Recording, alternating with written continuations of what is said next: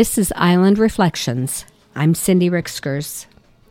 My next pair of dogs was Clover and Rosa Parks. Though Clover also often had issues with other dogs, she and the little dog became friends very quickly. In fact, Rosa Parks quickly took on the role of the boss, letting Clover know when she was being annoying or when she could or could not share space on the bed or sofa.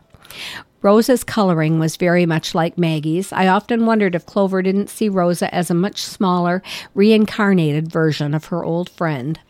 Clover, being the older and wiser of the two, took her role seriously. She was the teacher, Rosa Parks the student. Clover would come upon a footprint in the snow. She'd put her snout near it, look up toward the little dog, and raise one eyebrow. Rosa would run right over and put her own nose down to smell what Clover was smelling.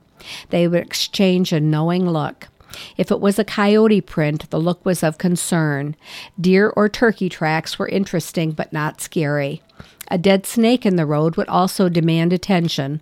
First, the meaningful look that would send Rosa Parks scurrying over, then the demonstration. Aim, flop onto the back right on top of the dead animal and squirm, jump up, sniff again, and repeat. Now you try it, I imagined her saying, and Rosa Parks complied every time. Clover, who was very enthusiastic about chasing chipmunks, did her best to get Rosa Parks involved in the sport. Rosa pretended to be interested. If Clover was watching, the little dog would dig madly at the base of the tree, stare into its branches, circle and jump, just as Clover was doing. If Clover wasn't paying attention, Rosa's lazier nature came out, and she'd find a comfortable spot to watch the action. If she saw me watching, Rosa Parks would be quick to roll her eyes at Clover's antics, letting me know that she was well above behavior like that. Clover always rode in the car with us down to Fox Lake. Coming home, though, she preferred to run and chase every single squirrel and follow every single scent all the way home.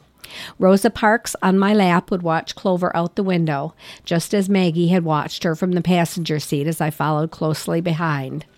Eventually, though, I lose patience with her side trips and with driving in second gear, one foot always on the brake. At some point, when she's off the trail of a bird or rodent, I'd speed up and let her make her own way home. That always put a look of satisfaction on Rosa Parks's little face. Finally, rid of her.